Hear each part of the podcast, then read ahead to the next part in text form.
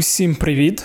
Це Федір Попадюк, і це подкаст Кляті питання. Подкаст Кляті питання це той подкаст, що виходить на українській правді, і той подкаст, у якому я відповідаю на усі ті кляті питання, що з'являються у вашій голові саме у той момент, коли ви вже лягли у ліжко і вирішили, що отак просто зможете взяти і заснути за три хвилини. Ну а Федір Попадюк це той його ведучий, який спілкується з різними цікавими людьми, які знають трошки більше за нього, тобто за мене. Тобто Федір Пападюк це я.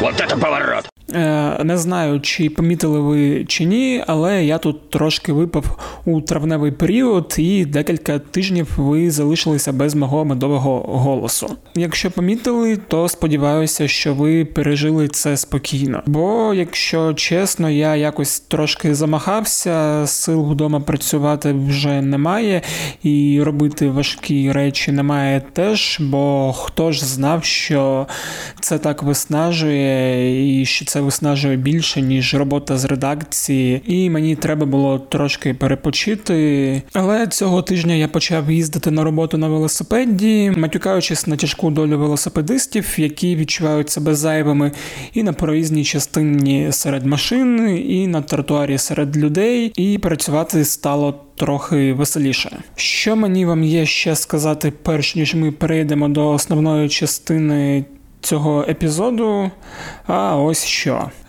Я обіцяв вам подкаст про історію УП, і подкаст про історію УП вийде, але трошки пізніше, коли у нас буде змога представити вам щось нове від усієї редакції, щось про що я поки що не можу говорити.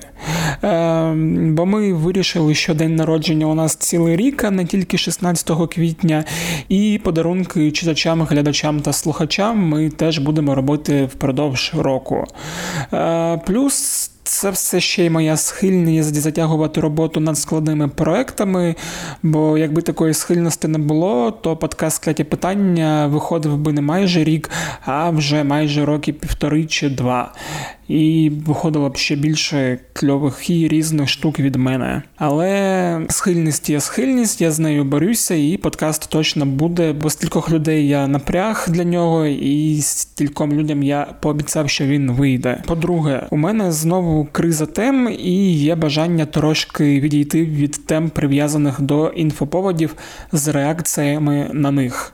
Хочеться поговорити про більш вічні речі, і я ще напишу про про це у каналі.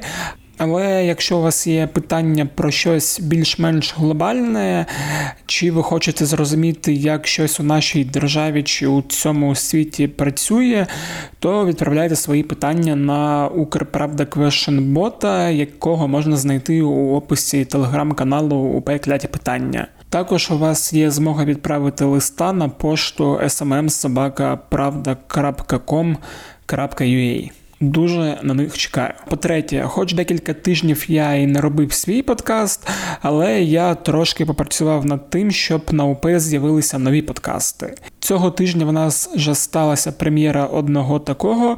Називається він без попкорну з Анною Полончук, у якому продюсерка та сценаристка Анна Полончук е, розмовляє з різними цікавими людьми зі світу кіно та телеіндустрії. У першому епізоді вона розмовляє зі сценаристкою, шоуранеркою та режисеркою Наталією Верешбит, яка написала сценарій для нового українського серіалу Спіймати Кейдаша. Е, я скажу чесно, що я його ще не дивився, але чув дуже багато крутих відгуків. І от думаю, що як тільки я закінчу дивитися нетфліксовський Голівуд, я візьмуся за Кайдашів. Е, ну і раджу послухати цей подкаст, і якщо вам цікаво, що таке бути сценаристом та шоуранером в Україні. Також у нас наступного тижня прем'єра ще одного подкасту, який ми робимо спільно та завдяки Київській школі економіки. Подкаст називатиметься Україна після карантину, а вестиме його Роман Романюк, якого деякі з вас просять запрошувати частіше. Рома буде спілкуватися з різними цікавими людьми про те, які зміни відбулися у нашому житті після карантину та коронавірусу, а також у різних сферах освіті, медицині, економіці, політиці та де-інде. Е, подкаст буде всього на один сезон. Він виходитиме раз на два тижні і планується випустити десь 13 епізодів. Перший епізод буде з колишнім міністром закордонних справ Павлом Клімкіним. Е, епізод ще не змонтовано, але от я послухав черновий запис розмови і кажу чесно, вас чекатиме дуже крутий та цікавий епізод. Прем'єра попередня у середу, тож е, слідкуйте. Ну а сьогодні ми знову повертаємося до політичної тематики і поговоримо про вибори про місцеві вибори. Бо якщо хтось забув через карантин, то у нас цього року ще мають відбутися одні вибори, місцеві вибори. До них ще далеко, бо вони заплановані на 25 жовтня. Але вже починається якась передвиборча возня, і цієї возні могло бути трошки більше, якби не коронавірус та карантин, який трошки перебив плани багатьом е, політичним силам. А на цьому тижні наш журналіст Роман Кравець написав текст про те, як президент та його команда готуються до місцевих виборів, та чому у нього закострилися стосунки з місцевими елітами. І я вирішив поговорити про це більш подробніше з Романом та взагалі зрозуміти, е, яка місцева передвиборча ситуація є станом на зараз, і що взагалі відбувається у цій площині, яка скоро почне нас наздоганяти. Найкраще, що подкаст записано наживо. Ми зустрілися у редакції та поговорили у нашій маленькій типу студії, записали розмову на нормальні мікрофони без усіх цих зумів, і якість звуку буде відмінна. Тож приємного прослуховування.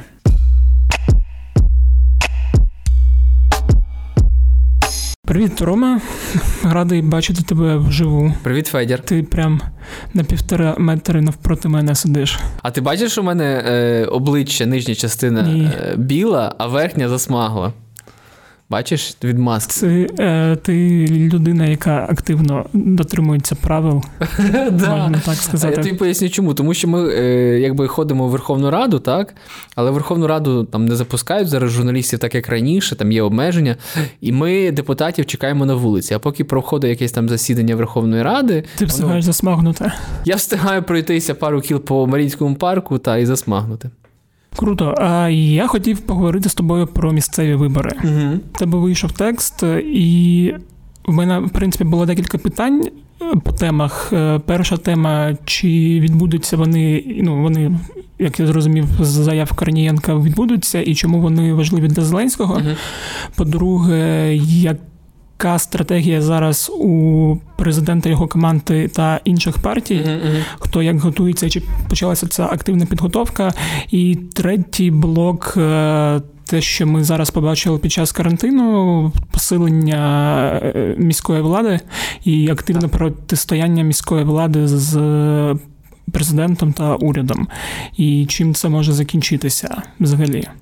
Давай почнемо з першого. Ви багато писали про місцеві вибори за минулий рік. Були варіанти, що вони можуть відбутися трохи раніше. Цього не сталося. Коли вони будуть? І як за законом? Вони будуть так, як написано в Конституції. Вони в останню неділю жовтня. Тобто це 25 жовтня 2020 року, все по плану, вони не скасовуються, ну тому що, аби скасувати вибори, треба вносити зміни в Конституцію або якісь там я не юрист, якийсь, напевно, підзаконний акт, закон, ну, п'яте-десяте, то 300 ну, голосів доведеться збирати. Знаєш, а цих голосів, очевидно, не збирається. Дуже багато мороки з цього питання, тому все буде так, як і мало бути. 25 жовтня ми очікуємо місцеві вибори по всій нашій країні. Напевно, окрім окупованої території на Донбасі, тому що, е, попри те, що Зеленський. Дотепер його оточення якби декларує те, що вони хочуть зробити вибори по всій Україні, абсолютно по всій Україні, uh-huh. окрім Криму, так 25 жовтня.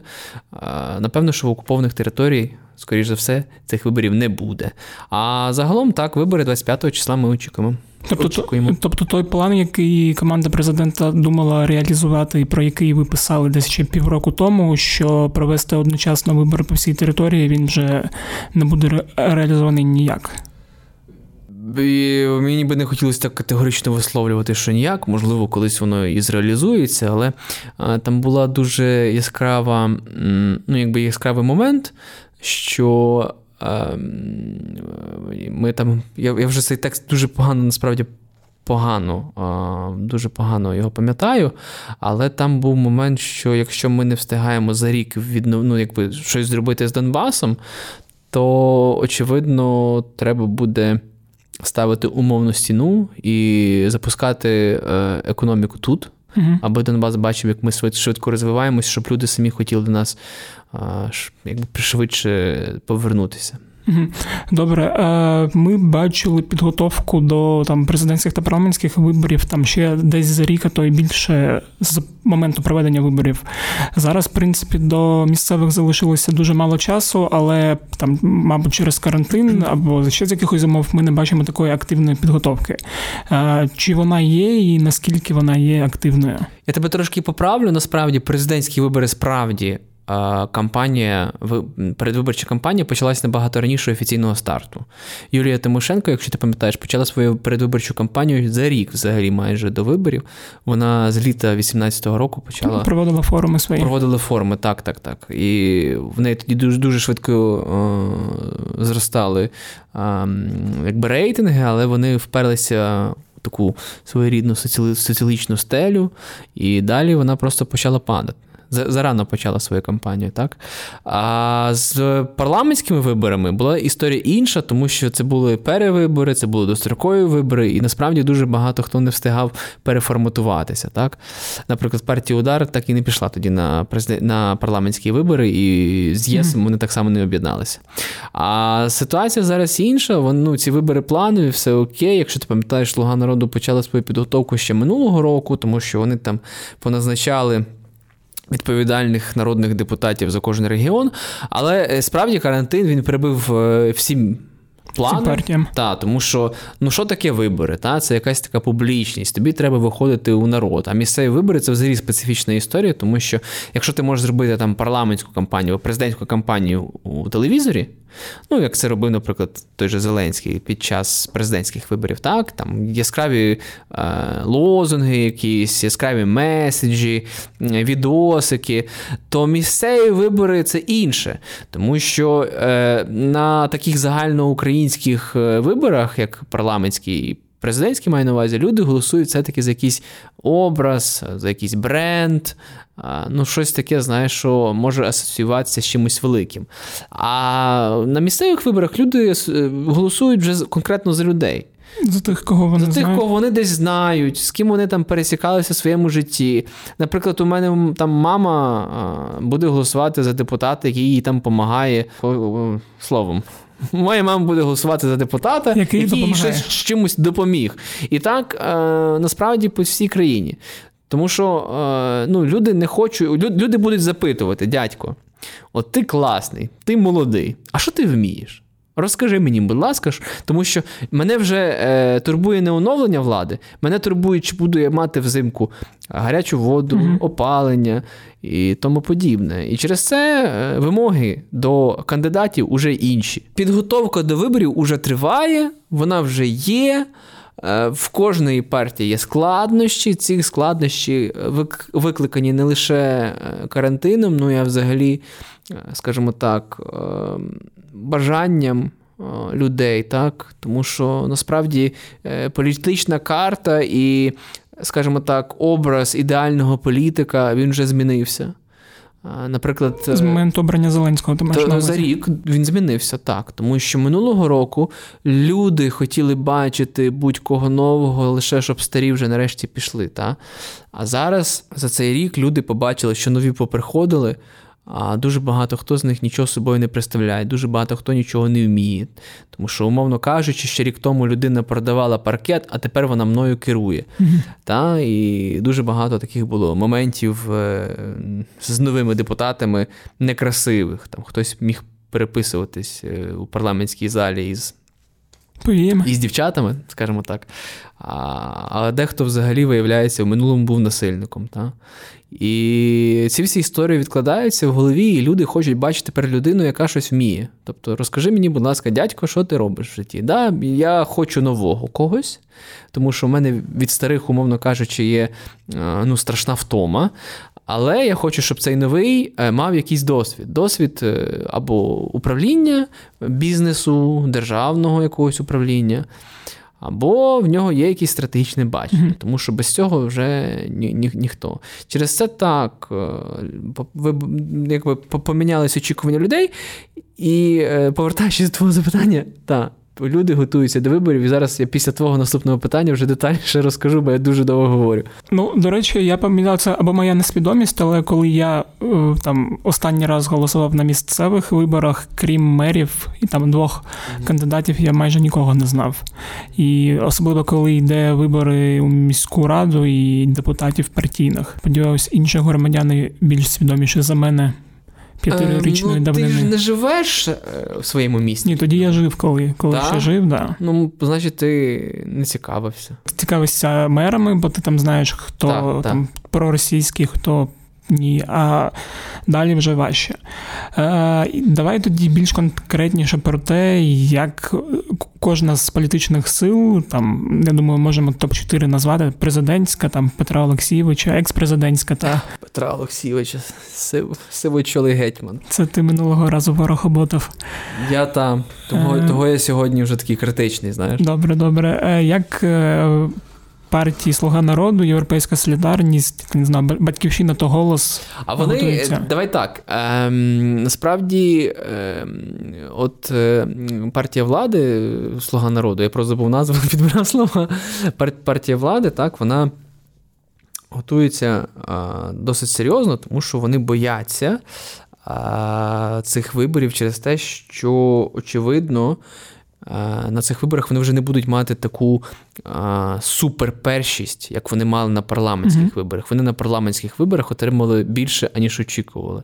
Я пам'ятаю, що вони там розраховували на якусь одну кількість депутатів, мажоритарників, та, а виявили, що вони там поважували майже всі округа.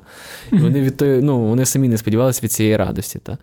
І м- зараз вони намагаються вибудувати саму структуру, тому що в регіонах в них далеко не все добре.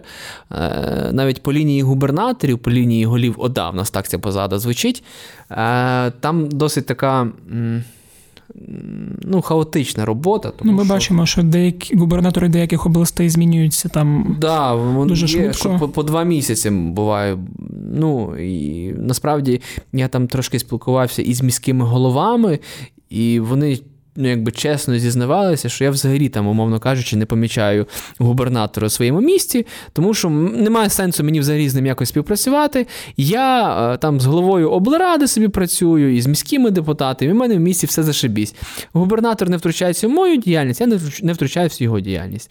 Але губернатор хто це? Це безпосередньо представник президента в регіоні. Умовно кажучи, це означає, що е, представництво президента у регіоні надзвичайно низьке, якщо губернатор не здійснює своїх повноважень. А ще в мене є, е, скажімо так, джерела із е, колишньої влади. Е, ну, Я вже багато разів повторював в нашому подкасті, що ну, професія журналіста полягає в тому, що в тому, що ми говоримо з усіма. І в кожній владі в нас були свої джерела.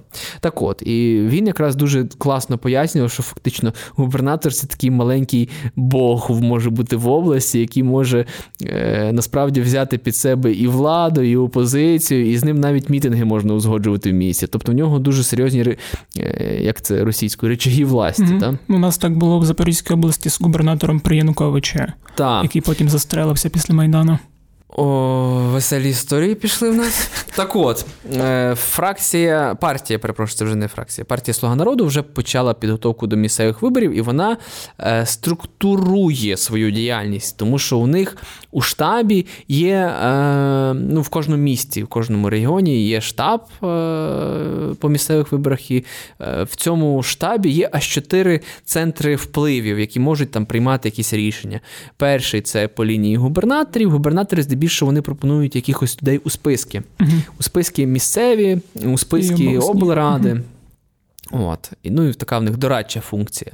Е, губернатори в цьому випадку найбільш зацікавлені в цих виборах в результаті виборів, тому що їм із міськими і обласними радами взагалі доведеться працювати. Та? От вони безпосередньо з ними ось тут своїми ручками а, якби доторкаються. Ну да, бо ми, ми знаємо, що буває, коли мер та або губернатор та облрада діють несинхронно. Просто не приймаються рішення і. Це така починається, як то кажуть, в парламенті. Мені здається, колись самопоміч так говорила, е, мишина возня.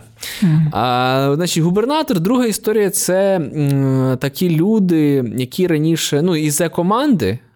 А, Тобто, це така, такі люди, які які працювали у штабах ще на президентських виборах, і їх а, за їх координацію відповідає бізнесмен Ілля Павлюк який раніше був помічником е, депутата комуніста Ігоря Калєтніка. Дуже mm-hmm. така це той відомий Павлюк, неоднозначна особистість. Цей Павлюк. Ми ще обов'язково з Романом Сергійовичем, моїм колегою, будемо шукати про нього інформацію, але він став е, досить близькою людиною для Зеленського ще під час президентських виборів. Я не знаю, звідки вони знайомі, але вони знайомі давно, і саме Зеленський його запросив. Mm-hmm. І зараз е, цей Ілля Павлюк по лінії своїх е, зв'язків взагалі координує, скажімо так, цю за команду в регіонах.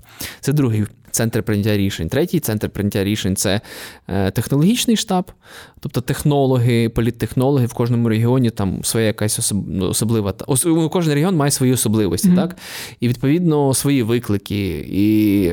Це технологи, які, ну як сказати правильно, пророщені у партії, які показали себе добре. Я тобі на... не можу сказати цю, ну якби прокомунікувати ага. з тобою правильно цю історію, тому що я не до кінця знаю, які технологи там вони не публічні. Нам їх ніколи не представляли.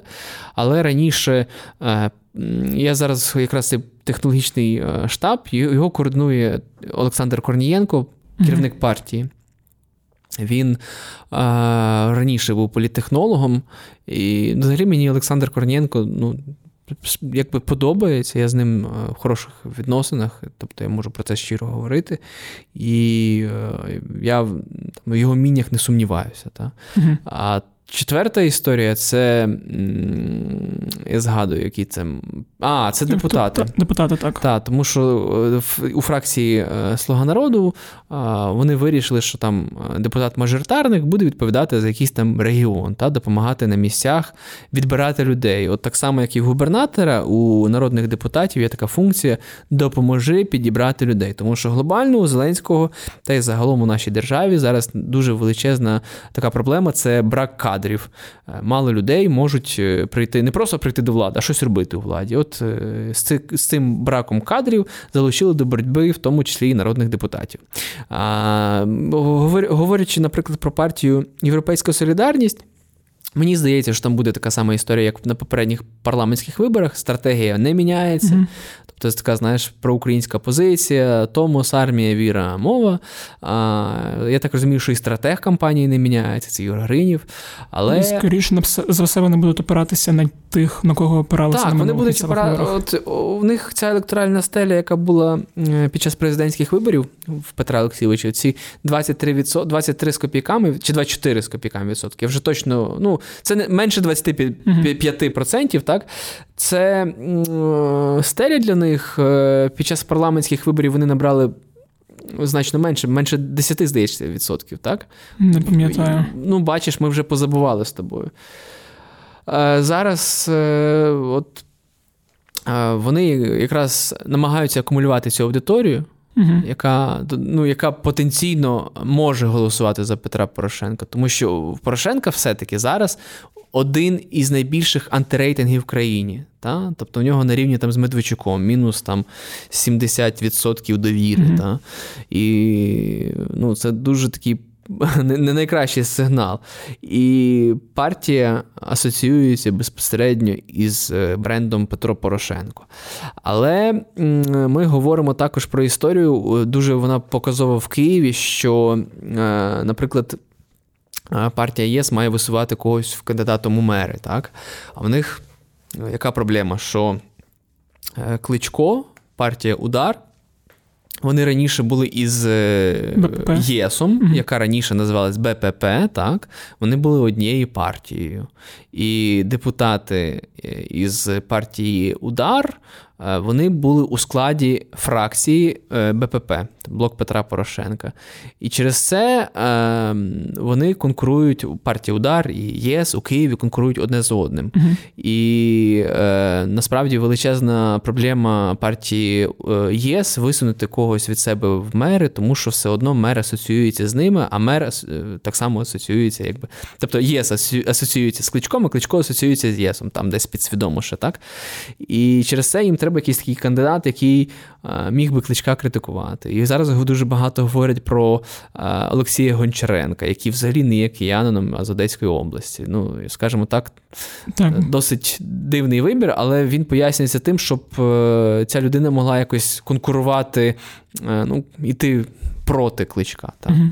тому що їм треба активно його якось зачіпляти, не не Е, скажімо так, не змішуватись на його на його фоні, тобто давати якусь різницю. Е, фракція Батьківщина, партія Батьківщина, очевидно, що вони працюють із своїм е, виборцем. Це здебільшого жінки, здебільшого з маленьких містечок, які бачать Тимошенко, знаєш, таку от рятівницю. Ну, от така яка ситуація. стратегія голосу? А стратегія голосу, мені здається, що стратегії голосу її немає. Тому що ми бачимо падіння соціологічне, е, ну, як їхні рейтинги падуть.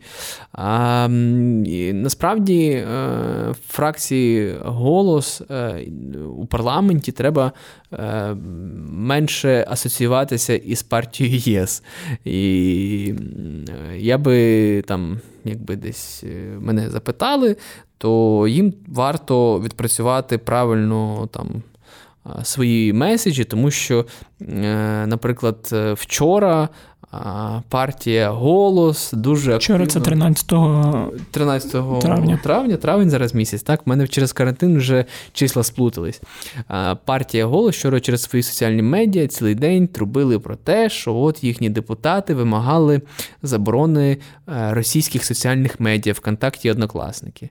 А як ти пам'ятаєш, ми колись про це з Ромою дуже багато писали, що а, от коли Порошенко 16-го року почав вибудовувати якусь таку свою таку суперпроукраїнську стратегію на президентські вибори, то однією, однією із так, одним із тактичних кроків була якраз заборона однокласників ВКонтакті. Пам'ятаєш, це був такий срач е, через РНБО, і взагалі це була ідея Турчинова. Ну тобто, ця історія ВКонтакті однокласники асоціюються безпосередньо з президентом. І коли партія голос виходить із цим так само, тобто вони виходять такі маленькі порохоботики. Так не можна робити. В них має бути якась різниця.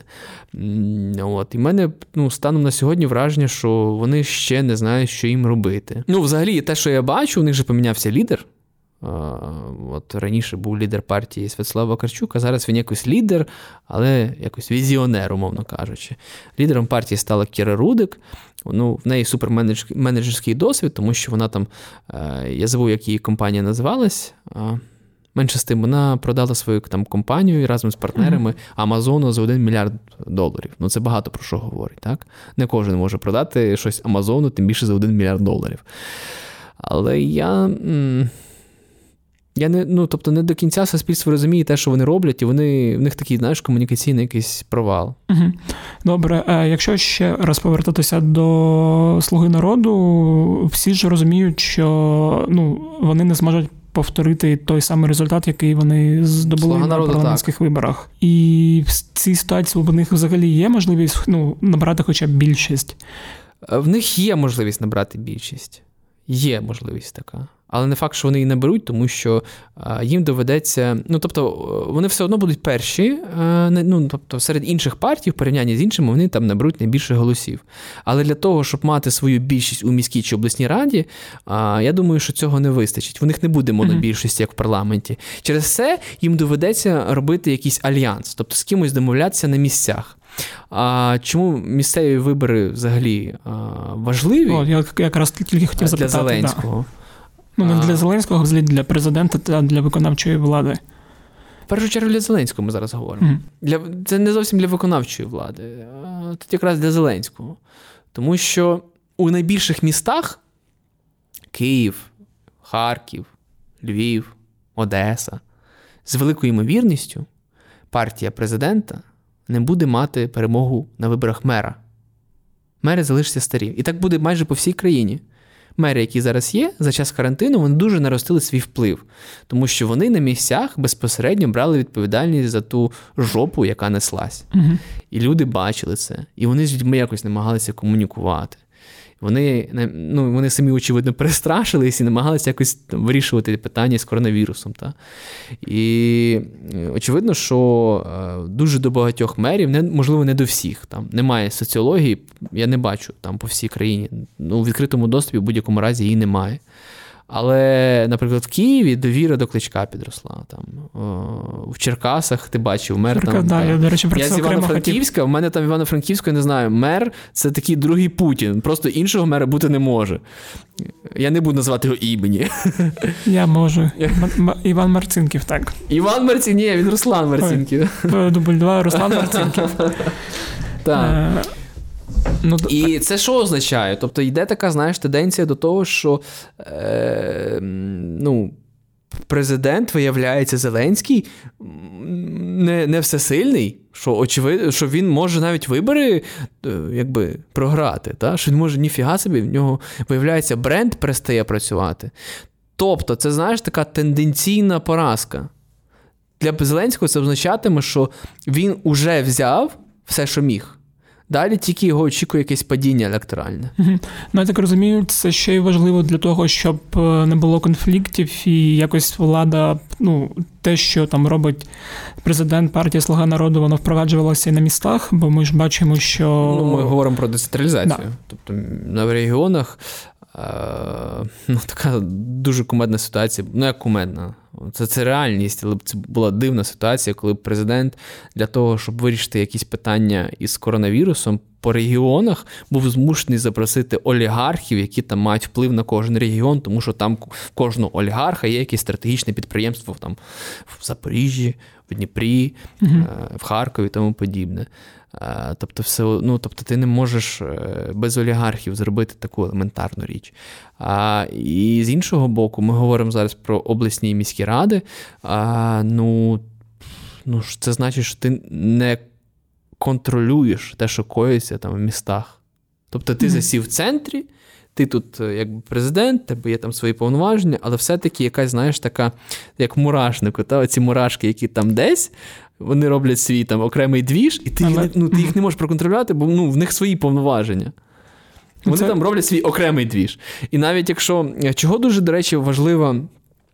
Ще з іншого боку, міська і обласна рада, тому що, наприклад, е, якщо в тебе мер, наприклад, слуга народу десь став, а ти не контролюєш міську раду, то е, з великою ймовірністю, е, якщо дуже захочуть, Е, твої конкуренти, то а твої конкуренти все-таки там такі прохавані політики, вони можуть зробити тобі западло. Вони можуть там скоординуватися і зробити тобі реальну опозицію, яка висловить тобі, буде мати свою окрему більшість, яка висловить меру недовіру. Це було як з мером, е, боже мій. Миколаєва. Миколаєва і як його звали? Ні, я хотів ще сказати, як було з цим мером експатом, який е, Терещенко, здається, його прізвище а. з маленького містечка, бо в нього там ж він чому пішов, бо в нього там опозиція в міській раді, вона Дивись, просто я можу помилятися в цих мерах, я вже їх всіх позабував. Але перепрошую, ситуація така, що законодавство передбачає, що міська рада має е, право висувати е, такі, типу, недовіру до міського голови. Це, mm і, Ну і ти дивись, тобі треба бюджет приймати кожного року. І це насправді кожен депутат буде ходити свої, своїми хотілками, тобі доведеться з усіма домовлятися. А так в тебе є фракція, все понятно, все все чітко проголосували, своя коаліція. Ну і в мерах, у мерів е, кількох міст є реальна образа Зеленського. Це мова про Бориса Філатова. Наприклад, Борис Філатов. В Кличка так само є образа. Да? Він її там заховав. Попри те, що в нього зараз, я так розумію, нормальна комунікація mm-hmm. з офісом, він там з Андрієм Єрмаком в хороших відносинах. Ну, як хороших, нормальних відносинах. Просто якщо не брати там до уваги мери Черкас, який з'явився недавно, Черкаси, е, звісно. то ну, Борис Філатов просто такий найбільший критик, якого е, найбільше Бориса замітно. Філатова, там же ж історія яка, що його ж зразу чогось вони почали з офісом якби конфліктувати. Пам'ятаєш, тоді mm-hmm. був ця історія з про міст, що вони почали там щось спорити, що Зеленський йому пропонував піти в відставку, якщо там міст не буде збудований. Там, знаєш, така. Ну, від самого початку незрозуміла історія, я її не до кінця не до кінця цей кейс розумію, але мені здається, що там є е, у Зеленського і Філатова якась е, особиста неприязнь. Словом, дуже ну, в частині міст е, мери робитимуть все для того, щоб у слуги народу ну, вони не були у коаліції, вони не були у більшості. Вони будуть йти там на якісь свої внутрішні альянси там на міському рівні, тільки щоб не допустити партію. Центральної влади там до е, управління міськими процесами, місцевими процесами. Угу. А, В принципі, у чому цей конфлікт взагалі полягав? Бо вони не сприймали Із Зеленського. Так, так. Бо там же були, я пам'ятаю, образи на те, що урізаються якісь децентральні ну, бюджети. А там історія, що. Мені здається, що на земельний податок урізали. uh Тобто бюджети не, не, не доотримують е, зараз грошей. І там, причому, дуже значні суми. Ну, я знову ж таки не готовий про це чітко з тобою говорити, тому що я цього вже не пам'ятаю. У нас такий інформаційний потік, що дай Боже, би кожен пам'ятав. Але е, мене ну, отакі загострення зараз образ е, стається в тому числі через наближення виборів, тому що мерам так само треба вигравати ці вибори. І на місцях конфлікт, ну, тип, коли мер конфліктує із президентом. Ніфіга собі круто, та? коли президент звертає увагу на мера, каже, от мер Черкас не такий. Ну, типу, на місцях бачать. Е, ну, Причому мери ж хитрі, вони займають таку, знаєш, типу, пролюдську позицію. І хочеш, не хочеш, е, ти просто його починаєш з тебе там в місці любити. І і це ну, насправді у мера Черкас була така історія безпрограшна для нього. Е, коли оцей був велюр, історія mm-hmm. із рестораном, я так розумію, що це колишній власник Тищенко, він зараз не чинний. Але тим не менше, що цей, що журналісти зняли розслідування про те, що в цьому ресторані там були якісь секретні зустрічі, і там ці Е, гості сиділи в тому ресторані, люди обурили, що виявляється, карантин не для всіх, що малий бізнес загинається. І він, власне, мер Черкас вийшов із цієї історії, що ні, давайте чуть-чуть скасовувати карантин, mm щоб ви бачите, тут епіцентр працює. Епіцентр це взагалі віддільна тема нашого розговору. До речі, так. Да що епіцентр у нас в місті працює, люди скупчуються, давайте ми будемо якісь хоч кав'ярні відкривати, щось таке, і всі такі в місті є, давай. Бо всім же набридло сидіти вдома, і хтось кудись да, хоче Він вийти. знав, же, що він порушує там якісь е, норми ці рішень урядових. Та? Йому там зразу почав Авако відреагував на нього, все. І навіть якби його притягнули до відповідальності, це все одно був би для нього плюс, тому що нічого собі, от центральна влада там. Е, мочить нашого мера, типу, і він такий, я борець за правду. знаєш, Тобто можна робити все, що хочеш. А є ну, розуміння, яка зараз стратегія у мерів? Е... Вони дивись, там була історія, що могли змінити виборчий кодекс. Да, хотів запитати про виборчий кодекс про і про партію третини. мерів. Да, да, да. Що е, була така ідея, причому вона насправді пішла з офісу. Е, вона була чи ще є? Її немає. Ага. Президент публічно сказав, що це інстинуації. Але тобто там історія в чому була, що на місцеві вибори могла піти е, партія, яка має е, висунути своїх кандидатів у двох третинах країни. Угу. Тобто регіональні якісь проекти не мають права на існування. Умовно, якийсь там мер Львова, це є зараз умовно, та, має там свою партію, яка дуже популярна у Львові але він не висуває е, з очевидних причин е, своїх кандидатів в інші міста і області, тому що ну, там нема шансів, наші мені гроші тратити на це. І він собі там складає з цієї партії, яка набрала якусь там енну кількість е, голосів. Вона, Він там собі складає свою фракцію, та фракція там створює якусь більшість, і він собі комфортно чує себе у, у, у місті. Та. Якщо е, власне цього не було не було б, та, якби так так не можна було б робити, то була ідея, що виникне партія мерів, що мери об'єднаються проти центру, і в своїх містах будуть е, воювати в таким чином із слугою народу. uh І досить ймовірно, що цей проект був би в кількох регіонах навіть дуже успішним. І я мушу тобі сказати, що. А, цей проект був би емоційним, і я не вірю, що він був би одним.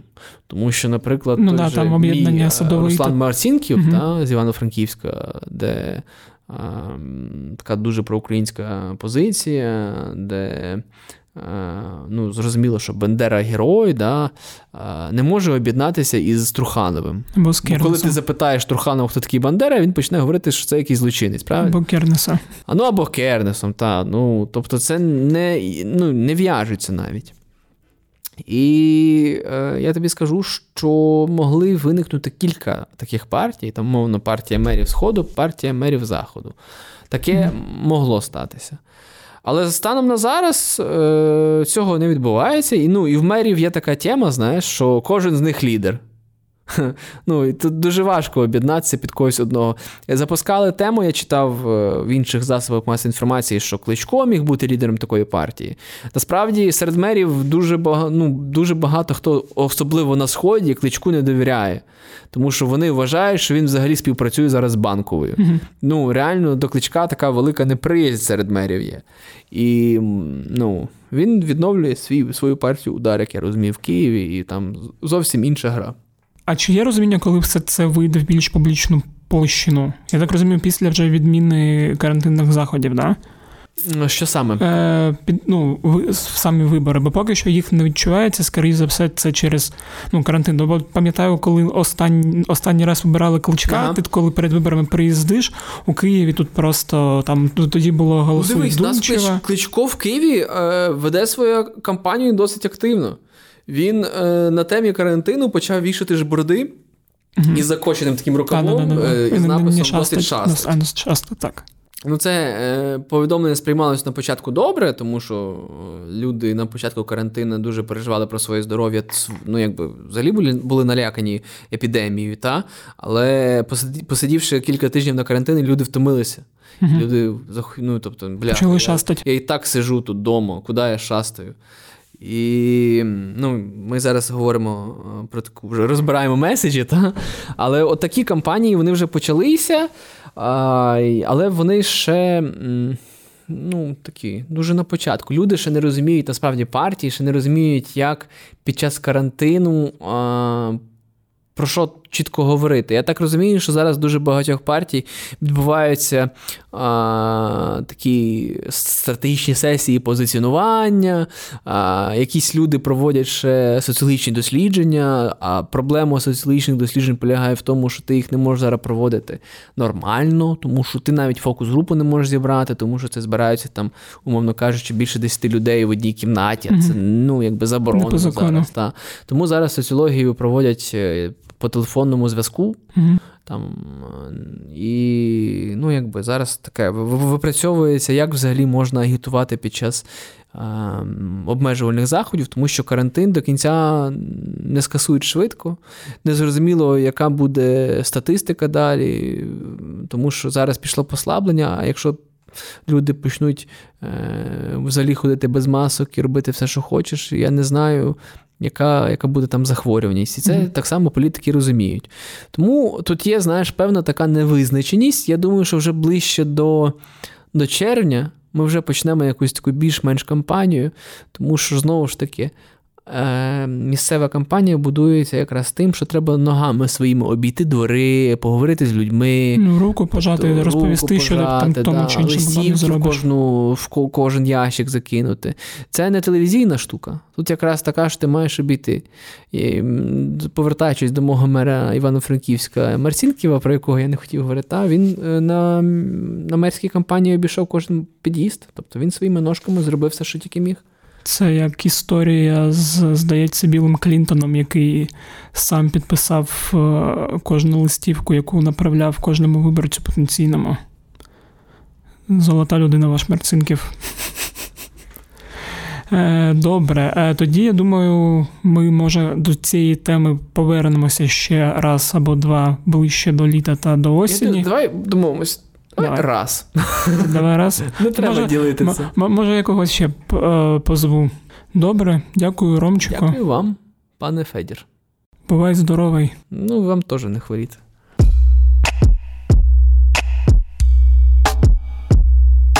Ось такий от вийшов епізод. До теми місцевих виборів ми точно повернемося і, можливо, більше одного разу. Але потім, якщо все буде спокійно, то 2-3 роки ми точно зможемо забути про будь-які вибори. Бо вже скільки можна цих виборів? Президентські були, парламентські були, місцеві, от і немає сил.